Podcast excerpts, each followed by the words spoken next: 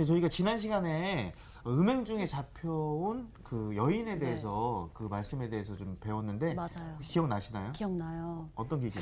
음행하는 여인을 네. 사람들이 판단하고 정죄했잖아요. 근데 이제 예수님께서 너희 중에 죄 없는 자가 먼저 돌로 치라고 어, 말씀하셔서 기억나. 오히려 그 말씀을 듣고 나를 돌아보고 또 성찰할 기회로 여기고 네네. 또이 여인에게 다시 살아갈 용기까지 주셨잖아요, 어, 예수님께서. 맞아요. 다시 살아갈 용기를 주셨던 대목이 기억나네요. 다른 그런 그 음. 사람들은 모욕을 맞아요, 주려고 맞아요. 했지만 어, 다시 시작할 용기를 오히려. 주는 게 어, 중요할 그래서 것그 같아요. 예수님의 큰 사랑과 네네. 그 기쁨이 너무 감사해서 그 그걸 많이 묵상했어요. 저는 아. 그 예수님의 크신 사랑, 그렇죠. 용서하시는 그 마음. 아 역시 모범생입니다. 감사합니다. 부반장 느낌이. 네, 그랬습니다. 유지 씨는 어떻게?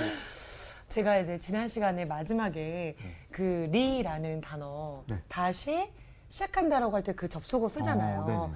회복, 다시 시작, restart. 뭐 영어가 제가 좀 짧아가지고. 뭐 틀린 거 없어요. 네, 잘했죠.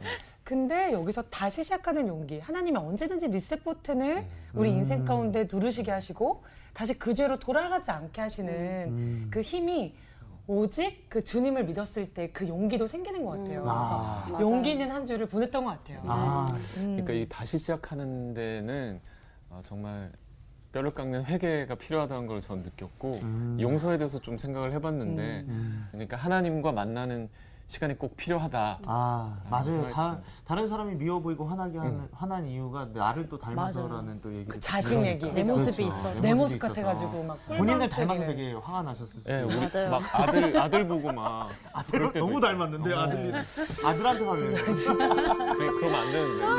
오늘 다시 리셋으로. 네. 안녕하세요. 안녕하세요.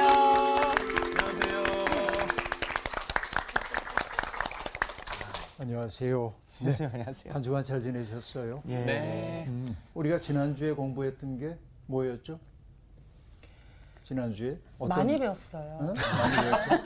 음행하는 음행 중에 여인. 음, 잃어버리면 저지르라. 다시 시작하게 하는. 오케이. 용기를. 네. 너희 중에 죄 없는 자가 네. 먼저 돌로 쳐라 네. 하고 얘기를 했죠. 그런데 사람들이 누구도 돌로 칠 수가 없었습니다. 네. 그걸 성경이 뭐라고 얘기냐면 양심의 가책을 느껴서 그렇게 말하고 있습니다. 양심이라는 게 어, 영어로는 conscience라고 말하고 con은 함께 그리고 science라고 하는 건 science와 관련되니까 안다 그런 뜻이거든요. 함께 하는 거예요. 너도 알고 나도 알고 인간이기 때문에 보편적으로 하는 것. 독일 말은 게비센 이라고 말하는데 똑같습니다. 걔는 함께이고 비센은 안다예요. 그러니까 양심이라는 게 우리의 경우에는 선량한 마음, 양심은 그렇게 번역이 될 수 있지만은 나의 선의, 내가 가지고 있는 선의를 말하기보다는 인간이기 때문에 보편적으로 알고 있는 것. 칸트식으로 얘기하면은 내 속에 있는 도덕률, 하나님이 내 속에 심어주신 도덕률 같은 것들인데 아, 때때로 이게 작동 안 하다가 어떤 계기에 의해서 딱 작동이 되는 순간이 있어요. 그게 뭐냐면 양심의 가책이라고 하는 거죠. 차마 인간이 그럴 수가 없는데 그렇죠. 그러니까 밖을 향하고 있던 시선이 자기를 향하게 되자 아 내가 지금 하고 있는 짓이 뭔지를 깨닫게 되고 돌을 내려놓고 갔다는 거죠. 그리고 예수님은 나도 너를 정죄하지 않는다. 아, 그러나 뭐라고 얘기했어요? 가서 다시는 죄를 짓지 말아라. 죄의 노예가 되어 살지 말아라. 너를 부자유하게 하는 아, 그 죄로부터 내가 벗어나길 바란다. 어, 그 여인이 그렇게 살 수 있었을 거예요. 왜냐하면 예수 그리스도에 의해서 있는 그대로의 모습으로 수용되었기 때문에 구원의 경험이라고 하는 것은 우리가 구원받음의 경험 얘기할 때 내가 누군가에 의해서 받아들여. 받아들여짐. 받아들여짐의 경험과 무관하지 않습니다. 그 여러분 어, 때때로 우리 살면서 인생이 고달프다고 느낄 때는 언제냐면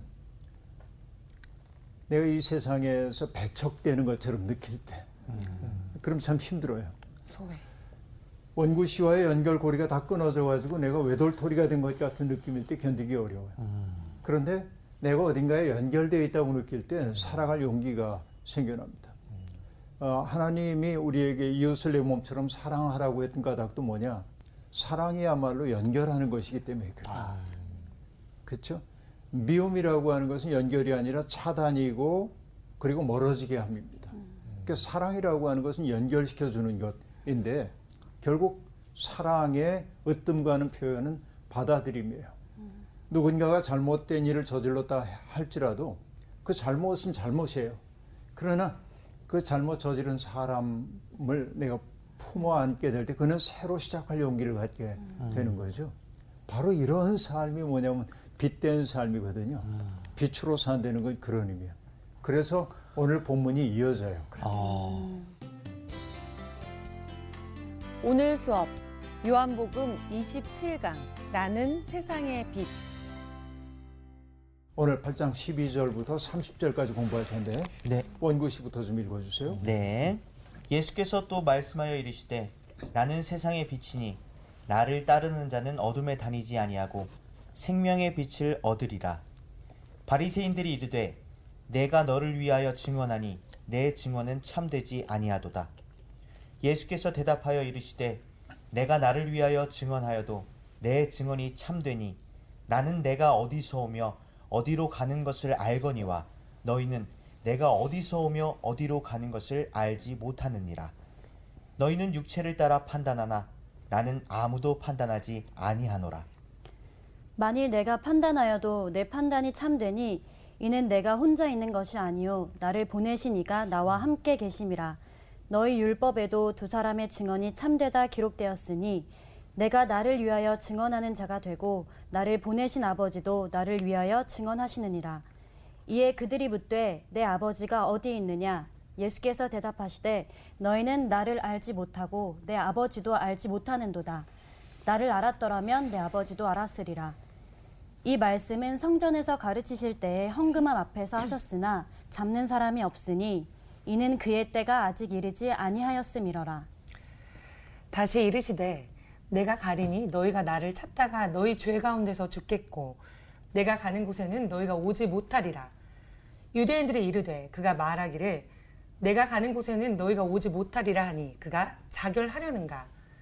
예수께서 이르시되 너희는 아래에서 났고 나는 위에서 났으며 너희는 이 세상에 속하였고 나는 이 세상에 속하지 아니하였으니라. 그러므로 내가 너희에게 말하기를 너희가 너희 죄 가운데서 죽으리라 하였노라. 너희가 만일 내가 그인 줄 믿지 아니하면 너희 죄 가운데서 죽으리라. 그들이 말하되 네가 누구냐?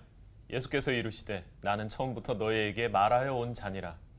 내가 너희에게 대하여 말하고 판단할 것이 많으나 나를 보내신 이가 참되심에 내가 그에게 들은 그것을 세상에 말하노라 하시되 그들은 아버지를 가리켜 말씀하신 줄을 깨닫지 못하더라. 이에 예수께서 이르시되 너희가 인자를 든 후에 내가 그인 줄을 알고 또 내가 스스로 아무것도 하지 아니하고 오직 아버지께서 가르치신 대로 이런 것을 말하는 줄도 알리라. 나를 보내신 이가 나와 함께 하시도다. 나는 항상 그가 기뻐하시는 일을 행함으로 나를 혼자 두지 아니하셨느니라. 이 말씀을 하심에 많은 사람이 믿더라. 네. 고맙습니다. 지난주 공부했던 그 이야기에 바로 이어서 예수님이 나는 세상의 빛이다 하는 선언, 이건 선언입니다. 그렇죠?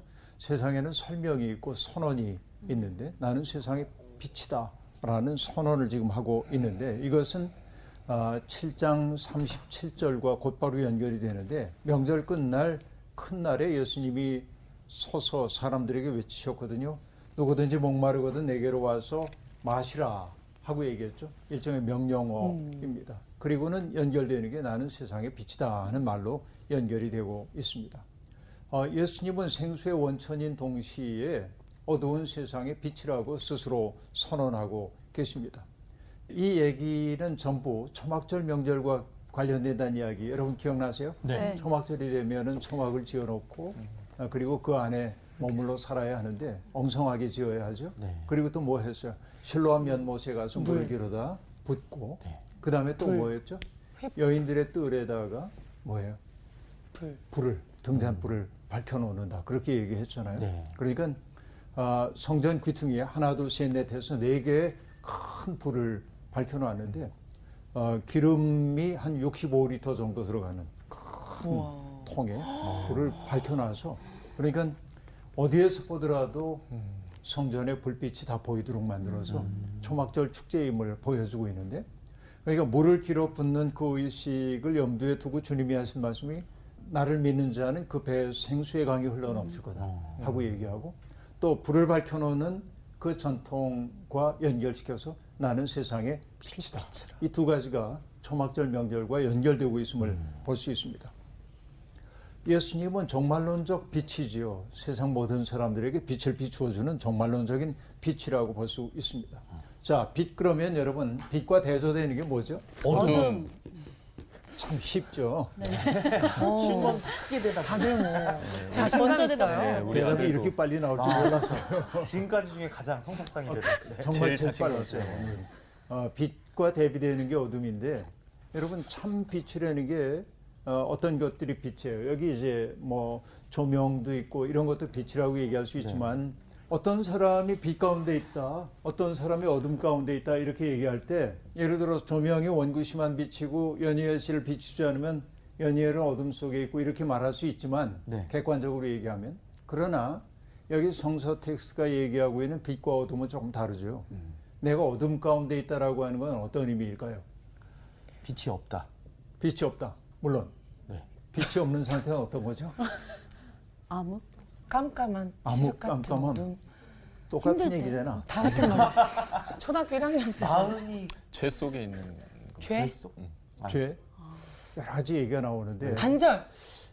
그러니까 우리가 이 종교적인 언어들을 네. 종교적인 언어들을 우리 일상의 언어로 바꿔서 생각하는 습관을 가져야 돼요. 그래야 그 언어들이 우리에게 와닿아요. 내가 어둠 속에 있다라고 하는 건 뭐냐면 인생에 있어서 뜻을 알지 못하고 산다. 내가 어디로 가는지도 모르고 왜 사는지도 모르고 뜻을 알지 못함이 어둠이에요. 이게. 근데 내가 빛 속에 있다라고 하는 건 뭐냐면 뜻을 알고 사는 거예요. 내가 왜 사는지를 알게 되는 거예요. 예수 그리스도께서 나는 세상의 빛이다라고 얘기하는 것은 나는 삶의 뜻이 무엇인지를 안다. 모든 사람들에게 이 뜻을 가르쳐 주는 게 내 소망이다. 그런 말이 그 속에 있다고 볼 수 있습니다. 여러분 이사야 선지자가 바벨론의 포로 생활하고 있는 사람들에게 썼던 글 가운데 아, 이사야 42장에 보면 이런 이야기가 등장하거든요. 나 주가 의를 이루려고 너를 불렀다 하고 말합니다. 주님이 고난받는 종을 부르신 까닭은 의를 이루기 위해서인데 근데 내가 너의 손을 붙들어주고 너를 지켜줄 텐데 왜 붙들어주냐면 아, 이렇게 말합니다. 너를 백성의 언약과 이방의 빛이 되게 할 것이니 빛이 되어야 한다라고 말하고 있습니다. 그리고 내가 눈먼 사람의 눈을 뜨게 해야 된다. 여러분 눈먼 사람의 눈을 뜨게 하는 건 기적이잖아요. 그런데 정말로 앞을 보지 못하는 실체적으로 앞을 보지 못하는 사람의 눈을 뜨게 하는 것은 정말 기적일 거예요. 그러나 그보다 더 큰 기적이 뭔지 아세요? 뜻을 알지 못해 어둠 속에 있는 사람 속에 뜻을 집어넣는 것처럼 어려운 일이 없어요. 이것도 기적이에요. 오. 은혜는 은혜는 뜻을 알지 못하던 사람들 속에 뜻을 집어넣어서 왜 사는지를 알게 만들어요. 그러니까 육체적으로 앞을 보지 못하는 사람이 눈을 뜨는 것도 기적이나 뜻을 알지 못하고 방황하며 살고 있던 사람들이 뜻을 아는 사람으로 사는 것 이것 또한 눈뜸이라고 얘기할 수 있겠죠. 그렇죠. 그러니까 아, 눈은 있어도 보지 못하는 이들이 많고 귀는 있어도 듣지 못하는 이들이 있는데 하나님이 고난받는 종을 부르신 까닭은 바로 그런 어둠 속에 있는 사람들에게 빛을 가져다 주기 위해서라고 말하는데 이게 종말론적 메시아 시대에 열릴 가능성이라고 봤는데 예수님은 선언하셨어요. 내가 세상의 빛이다. 다시 얘기하면 예수 그리스도가 가르치는 가르침과 그분의 삶이야말로 이 세상에서 내가 어떻게 살아야 하는지, 내가 왜 이 세상에 왔는지를 가르쳐 준다라고 하는 말입니다. 이 선언은 너무 아름다운 선언이라고 볼 수 있는데요. 그 결국 예수 그리스도를 따르는 사람들은 어둠 속에 가지 않을 거다. 자, 중요한 게 뭐예요? 나를 따르는 사람이라고 얘기했지, 나를 믿는다고 고백하는 사람이라고 말 안 했어요. 이게 중요해요. 예수를 믿는다고 고백하는 사람은 참 많아요. 그러나 예수를 따르는 사람은 많지 않습니다. 왜? 그 길이 내 욕망을 거스릴 때가 많기 때문에 그래요. 좁은 길. 그렇죠. 그러니까 나를 따르는 사람은 어둠 속에 거닐지 않는다. 예수 그리스도가 앞서 걸어가셨던 그 삶의 길을 우리가 따라 살게 될 때 우린 비틀거리지 않은 인생 살 수 있다. 주님은 이것을 바로 아, 8장 12절에 담아서 얘기하고 있습니다. 그러자 바리새인들이 시비를 겁니다. 아, 내가 너를 위하여 증언하니 내 증언은 참되지 못하도다라고 말합니다. 이 말엔 근거가 있는 겁니다. 성서적 근거가. 왜? 모든 증언의 증언 가치가 발생하는 것은 두 명 이상의 증인이 있어야만 증언 가치가 발생해요. 왜냐하면 나는 내 거짓말 할수 있으니까 누군가가 입증해주는 증언이 필요합니다. 그런데 예수님이 홀로 이런 주장을 하니까 당신의 주장은 참되지 않다. 그렇게 얘기합니다. 근데 수수께끼 같은 말씀을 하십니다. 예수께서 대답하여 이르시되 내가 나를 위하여 증언하여도 내 증언이 참되니 나는 내가 어디에서 오며 어디로 가는 것을 알거니와 너희는 내가 어디서 오며 어디로 가는 것을 알지 못하느니라. 자, 증언하는 사람이 하나냐 둘이냐가 문제되고 있는데 예수님은 그렇게 말하지 않고 내가 나를 위해 증언해도 내 증언이 참되다, 참됨에 대한 주장을 지금 하고 있습니다. 이상하잖아요. 두 명 이상이어야 하는데 율법에 의하면. 근데 예수님은 참의 근거를 두 명, 세 명으로 얘기하지 않아요. 내 증언이 참된 까닭은 어디 있냐? 내가 어디에서 와서 어디로 가는지를 알기 때문이다. 라고 얘기합니다. 자, 이게 참 중요한 겁니다. 내가 어디에서부터 와서 어디로 가는지. 요주 씨, 어디에서부터 와서 어디로 가요? 뱃속에서 나와서 네. 무덤으로 가죠. 네 흙에서 흙으로 흙에서 흙으로. 아이를 잉태한 어머니의 배가 이렇게 이제 둥그렇잖아요. 그리고 무덤도 둥그렇죠. 어. 그렇죠? 어머니의 이 자궁, 아기 집을 얘기하는 게 옴. 음. 이고 무덤은 툼. tum. 어, 그러네. 그렇죠. 똑같아 이게. 어, 그러니까 연결이 돼 있어요. 모태로부터 나와가지고 무덤으로 가는 게 인생이다. 흙에서 나와서 흙으로 간다. 이렇게 얘기를 하고 있습니다. 그런데 요한복음에서 예수님은 처음부터 얘기를 해왔습니다만은 예수님은 스스로를 어떻게 인식을 했냐면 보냄을 받은 자로 얘기를 합니다. 그죠? 이게 요한복음의 처음부터 끝까지 일관된 거예요. 그러니까 보냄을 받았다라고 하는 것은 아, 수동태라고 볼 수 있는데 누가 보낸 거예요? 보내신 분이 있죠. 하나님. 그러니까 하나님이 하나님. 보내셨어요. 그러니까 예수님은 철저히 당신의 삶을 어떻게 규정하고 있냐면은 하나님으로부터 보냄을 받고 때가 되면 하나님께로 돌아가야 할 존재로 인식을 하고 있단 말이죠. 근데 이게 예수 그리스도만 그런 게 아니고 예수 그리스도를 통해서 진리를 발견한 모든 사람들의 고백입니다. 연희엘 씨가 이 세상에 온 것은 그냥 온 게 아니에요. 우연히 온 게 아니에요. 어쩌다가 아니에요. 하나님이 보내셨다. 이게 기독교의 고백입니다. 이 자리에 계신 모든 분들이 다 그렇습니다. 우린 보냄을 받았어. 근데 보냄을 받았다고 하는 것은 보내신 분이 있지만은 보내신 까닭이 있잖아요. 그걸 뭐라 그래? 사명이라고도 얘기하지만 기독교적으로 얘기하면 소명. 소명. 부름 받은 바라는 말이죠. 이게 이제 중요한 거예요. 그런데 모든 사람들이 어떤 메시지를 전달하도록 보냄을 받았어요. 세상에 누군가에게 메시지가 돼야 돼. 그런데 아브라함 저서 헤셀이라는 분이 이렇게 얘기합니다. 현대인들은 메시지를 잃어버린 메신저래.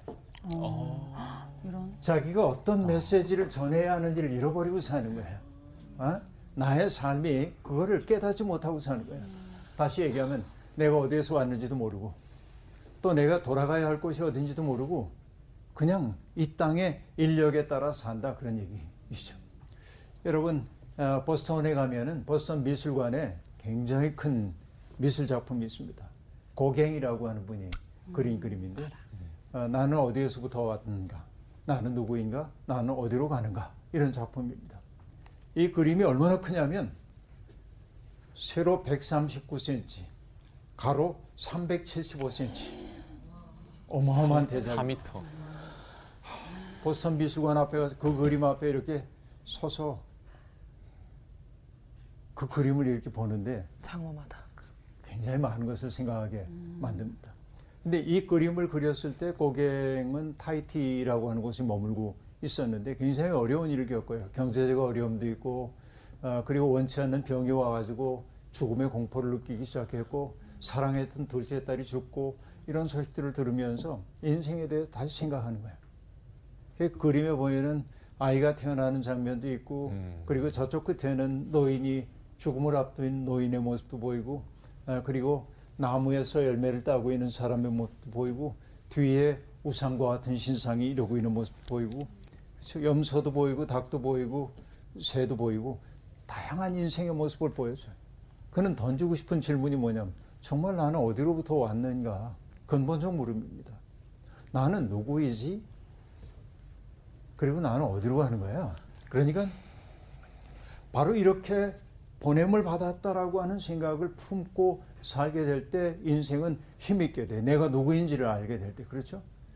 근데 이 똑같은 아브라함 조슈아 헤셸이 메시지를 잃어버린 메신저라고 얘기했다고 했는데 블레이스 파스칼이라는 사람은 인간을 뭐라고 말하냐면 왕위를 뺏긴 왕의 비참함 그랬어요. 뜻을 알지 못하고 사는 사람.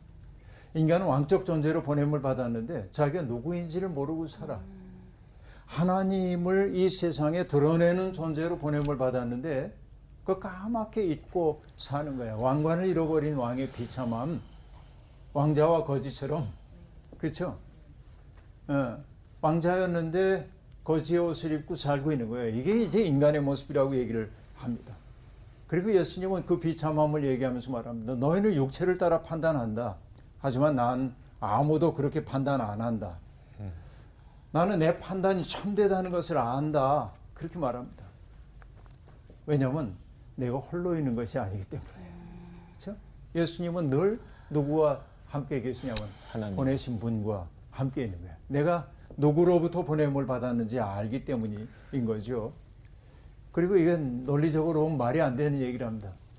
어, 너희 율법에는 증인이 두 사람이 있어야 참되다고 했지만은 내가 나를 위하여 증언하고 나를 보내신 분도 나를 위하여 증언하니까 내 증언은 참되다. 여러분 이게 보면 맞는 거 있기도 하고 틀리는 거 있기도 하고 어쨌든 복잡한 논리인데 예수님은 그렇게 지금 얘기를 하고 있습니다. 세상에는 육체를 따라 판단하는 사람들이 참 많이 있습니다. 그죠? 어, 저만 해도 어, 그럴 때가 있습니다. 어떤 사람을 보면은 어, 외모를 보고 사람을 평가할 때가 많잖아요. 어, 입성이 허름하고 그냥 이렇게 풀린 듯한 표정을 짓고 있는 사람을 보면은 그냥 그런가 보다 그러는데 어, 나중에 이 사람의 스펙이 굉장하다는 사실들은 달리 보여요. 야, 대단한 사람인데 이렇게 이제 그 아, 자기를 좀 이렇게 내려놓고 지내는구나 이렇게 이제 생각을 하잖아요. 내려놓고 지내는구나. 눈빛이 막 초롱초롱해 보여 갑자기. 갑자기 닮은 부분이 있어, 박수, 그, 우리 선생님과. 나만 그런 게 아니구나. 네. 네, 닮은 부분이. 다들 그렇죠. 사람마다 다 이제 그런 요소가 있다고 볼 수 있습니다. 나이, 배경, 학벌, 외모, 경제력 이런 거 가지고 사람들을 평가해요. 요즘은 사람들이 처음 인사를 나누면 서로 떠보기 위해서 그런데 동준 씨하고 이제 처음 만났어요. 안녕하세요. 저 김기석입니다. 아 이동준입니다. 악수했어. 그 가만히 가늠해 보는 거야. 이 사람이 지금 어느 정도인 사람이야. 그러다 이제 아, 연봉이 어떻게 돼서 이렇게 물을 수는 없으니까. 괜찮다. 초면에 괜찮은데. 그렇죠. 그러니까 이제 초면에. 어디 사세요? 아, 이렇게 묻는 거예요. 그랬을 때 이제 동준 씨가 예를 들면 뭐 소위 잘 나가는 강남 어느 동네 얘기하면 여기 삽니다. 오. 우리 한 번도 안 70평 살아봤는데. 아파트에서 예, 그러니까 70명이 모여 삽니다. 사는 저희 사는 장소가 그 사람을 입증하는 것처럼 여겨지는 세상. 이게 슬픈 세상이잖아요. 슬프다. 우리가 살고 있는 세상이 그런 거 아닙니까? 그렇죠. 그러니까 참 그 사람을 외모로 판단하는 일이 우리에게 습성이 돼 있어요. 많이. 그런데 주님은 뭐냐? 아무도 판단하지 않으신다 하고 말합니다. 세상의 눈으로 사람들을 바라보지 않는다. 세상이 우리에게 심어준 보편적 가치관을 따라 사람들을 바라보지 않는다. 그래서 여러분 저는 하나님을 믿는 사람들의 시선은 어떠해야 한다고 하냐면 늘 여기 이제 김원구가 있어. 아, 제 이름 칠판에 그리고 이제. 연희엘이 있어 이렇게. 와, 김원구가 연희엘을 바라볼 때아 네. 예쁘다. 혹은 뭐 노래를 정말 잘해 이렇게 볼 수 있잖아요. 네네. 그건 이제 외적 평가입니다. 그런데 기독교인들은 이렇게 보는 게 아니고 하나의 눈을 거쳐서 보는 거야 이렇게. 하나님의 눈을 거쳐서 보는 거예요. 하나님에게 저 존재가 얼마나 소중한 존재. 내가 보기에는 좀 부족해 보이는지 몰라도 하나님은 저 존재를 기가 막힌 작품으로 만드셨는데 그런데 그가 자기가 하나님의 작품이라는 사실을 알지 못하고 살 때 하나님 얼마나 마음 아프실까? 그 눈 가지고 보는 거야. 그래서 나는 이걸 직선의 시선이 아니라 곡선의 시선, 하나님을 거쳐서 바라보는 거지. 우리 이거 잘 안 돼요. 근데 예수 그리스도는 언제나 사람들을 대할 때 내 눈에 보이는 대로 오늘 뭐 율법을 어긴 사람, 간음하다 잡혀온 사람 이렇게 보지 않고 세상 사람들은 그렇게 봤지만 하나님의 눈을 통해 보니까 그 여인의 아픔이 느껴지고 그렇죠. 그 무정해 보이는 사람들의 그늘 같은 게 보이고 그러면 뭐냐면은 이해가 되잖아요. 아, 이 사람이 그래서 그렇구나. 이게 예수 그리스도의 판단이란 말이에요. 바로 그 얘기를 지금 들려주고 있는 겁니다. 그러니까 예수 그리스도의 판단이 참된 까닭은 당신의 욕망대로 바라봄이 아니라 하나님의 마음을 통해 바라보기 때문에 당신의 판단은 참되다. 이렇게 말합니다. 다음에요. 그러자 그들이 묻습니다. 내 아버지가 어디 있느냐? 내 아버지 어디 있어? 예수님이 대답합니다. 너희는 나를 알지 못하고 내 아버지도 알지 못하는도다. 나를 알았더라면 내 아버지도 알았으리라 그렇죠. 예수 그리스도가 하나님 아버지를 그대로 삶으로 보여주는 존재인데 내 아버지가 누구냐고 물어요. 이 얘기는 나중에 반복됩니다. 빌라도 앞에 섰을 때 빌라도가 묻거든요. 진리가 무엇이냐? 그렇게 물어요. 진리가 눈앞에 있는데도. 그렇죠?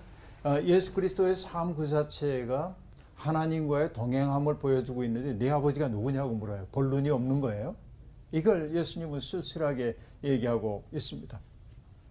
예수에게서 하나님을 보지 못하는 이는 하나님도 알지 못하는 거예요.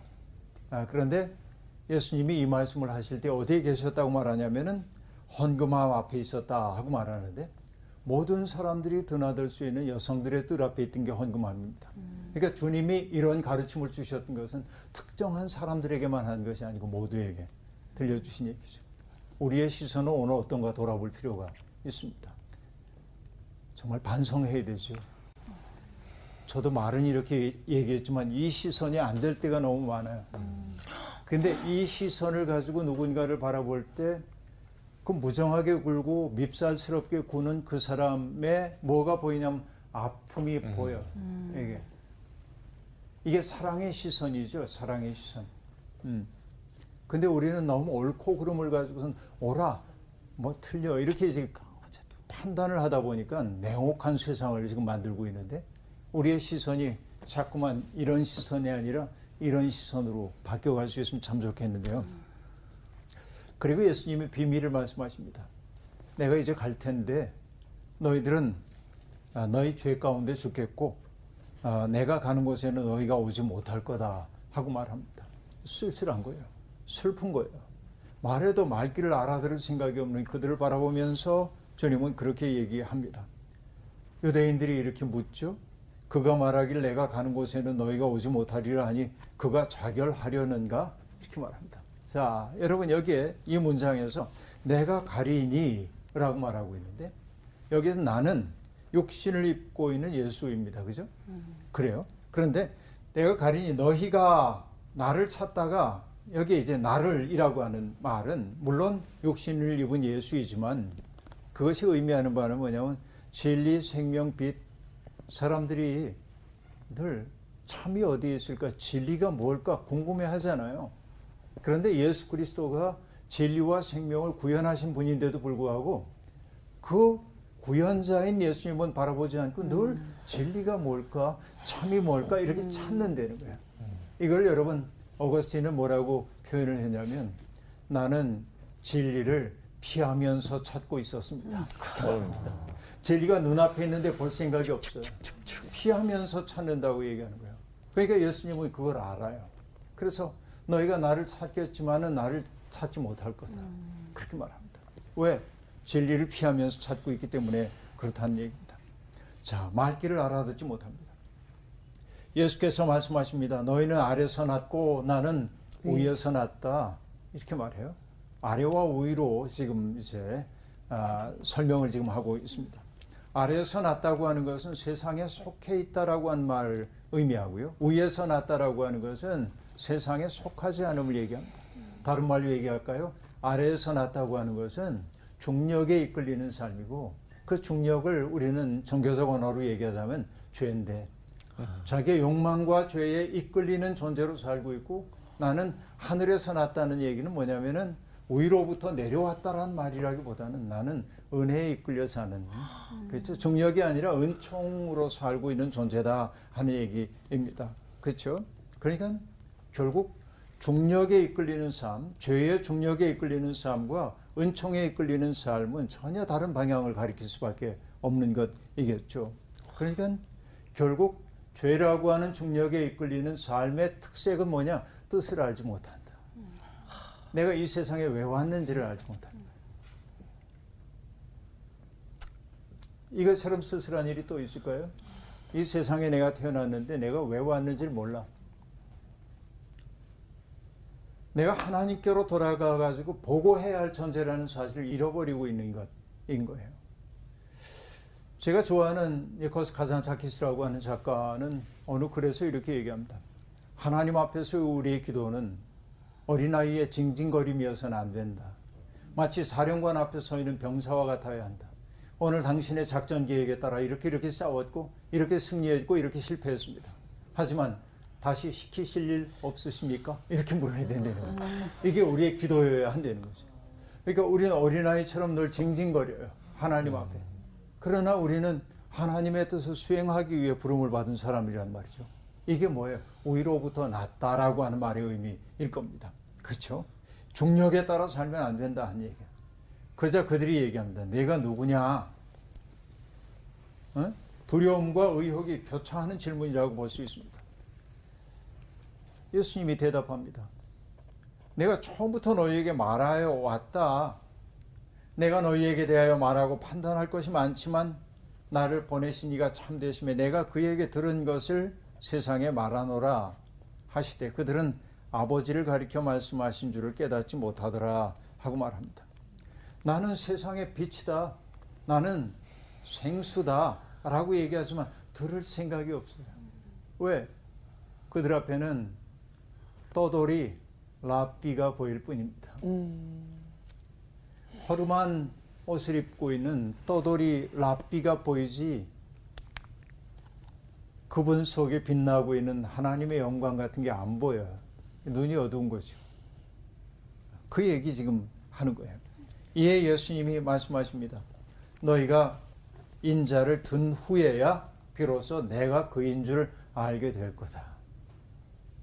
내가 십자가에 못 박히고 죽임을 당하고 그리고 그 다음에 더 얘기는 하지 않았지만은 부활하시고 우리의 삶 속에 들어오셔서 우리의 삶을 빛나게 만들 때 비로소 내가 누구인지를 알 거다. 이렇게 말합니다. 사람은 언제나 깨달음이 더디게 온다는데 문제가 있습니다. 그렇죠. 깨달음은 언제나 더디게 옵니다. 제가 신학교 마칠 무렵에 우리가 존경하던 학장님이 세상을 떠나셨습니다. 갑자기. 그래서 장례를 준비하고 있는데 함께 밤을 새고 있던 교수님 한 분이 그렇게 얘기했습니다. 학장님이 떠나시고 나니까 그분이 우리 곁에 계신 천사였다는 사실을 인제서 알았다고. 언제나 깨달음은 뒤늦게 오거든요. 내 곁에 있는 사람이 얼마나 소중한 사람인진 그의 부재를 통해서만 입증돼요. 근데 슬프잖아요. 부재를 통해서만 우리가 누군가를 느낀다고 하는 사실이. 그러니까 아주 통속적인 얘기로 있을 때 잘해. 이거, 이거 굉장히 중요한. 얘기. 진짜 정답이에요. 지금 내 곁에 있는 사람이 얼마나 소중한지를 알아차리는 것. 그러니까 그것은 뭐냐면은 이렇게 바라보지 않고 이렇게 바라볼 때. 그러니까 이 사람 때문에 내가 지금 연희엘 미안해요. 여기 서는 그러니까 내 이 사람 때문에 힘든데 이 사람 때문에 너, 너무 힘들어 이렇게 볼 것이 아 니고 너무 힘들다. 어. 이렇게 바라보면. 이 사람 덕분에 내 삶이 인간다운 삶이 됐어. 왜냐하면 내, 내 속에 있는 사랑을 이끌어내고 내 속에 있는 따뜻한 것을 어쨌든 그가 이끌어냈기 때문에 나를 사람답게 만들어줘서 고맙잖아요. 맞아요. 있을 때 잘해야 하거든요. 자꾸 노래가 생각나네. 여주 씨 있을 때 잘해. 우리 같이 서로 있을 때 잘해요. 아, 같이 해야 돼? 오케이. 그러니까 여러분 올림이라고 하는 방향성이 지금 예수가 어디에 속한 존재인지를 보여주고 있고요. 그러니까 예수님이 결국은 세상의 죄를 지고 가는 어린 양인데 세상의 모든 무게를 짊어지고 가라앉아 버리는 게 아니라 사람들과 더불어 우위를 지향하는 삶을 사는 거죠. 바로 이게 십자가라고 얘기할 수 있겠죠. 그런데 주님은 너무 외롭잖아요. 이해받지 못하니까. 언제나 오해 속에 있잖아요. 인간적 쓸쓸함이 있는 게 사실이에요. 그러나 주님은 외로움 속에 빠져버리진 않았습니다. 왜 나는 외로움 속에 있지만은 그러나 내 아버지가 나와 함께 계시다라는 사실을 알기 때문에 그렇습니다. 근데 하나님이 예수 그리스도와 늘 함께 계시는 까닭이 뭘까요? 여기 얘기하고 있습니다. 나는 항상 그가 기뻐하시는 일을 행함으로 나를 홀로 버려두지 아니하신다. 그러니까 하나님 제 곁에 있어 주세요. 우린 기도하잖아요. 하나님 이 곤경의 순간에 제 곁에 있어 주세요. 하나님이 내 곁에 계시도록 하는 강력한 방법이 나왔습니다. 그게 뭐 하나님 하나님 기뻐하시는 일을 기뻐하시는 하면 하나님은 언제나 내 곁에 계시다. 이게 예수 그리스도가 우리에게 어, 그 가르쳐 주신 내용이라고 볼 수 있습니다. 결국 그렇게 될때 아, 하나님이 내 곁에 계시다는 사실을 알게 될 때 그건 동시에 뭘 또 의미하냐면은 내 삶의 바닥이 든든해지는 걸 느껴요. 내가 혼자가 아니야. 많은 사람들이 하는 얘기죠. 너무 힘들었는데 힘든 사람이 세상을 떠나서 하나님 앞에 가서 원망했다는 거지. 하나님 내가 그렇게 어려웠을 때 왜 내 곁에 안 계셨습니까? 그러자 하나님 아니 무슨 소리야? 그러고 지나온 발자국을 보여주는데 어? 둘이서 함께 걷던 발자국이 갑자기 하나가 된 거야. 가장 어려웠던 시절에 보세요. 이때 저를 혼자 버려뒀잖아요. 그때 하나님이 내가 너를 업고 갔다 여기서 이 얘기 여러분 들어본 적이 있죠? 그런 얘기. 아, 하나님은 그렇게 우리에게 동행해 주세요. 그러니까 어떨 때 하나님의 동행을 구하기 전에 내가 먼저 하나님이 기뻐하시는 뜻을 행하려고 하면 하나님은 언제나 나와 동행하신다. 그럼 여러분 이게 우리의 든든한 삶의 배경이 되지 않겠어요? 예, 이 확신을 가지고 든든하게 걸어가면 좋겠습니다. 오늘 수업 마칠게요. 고맙습니다. 감사합니다.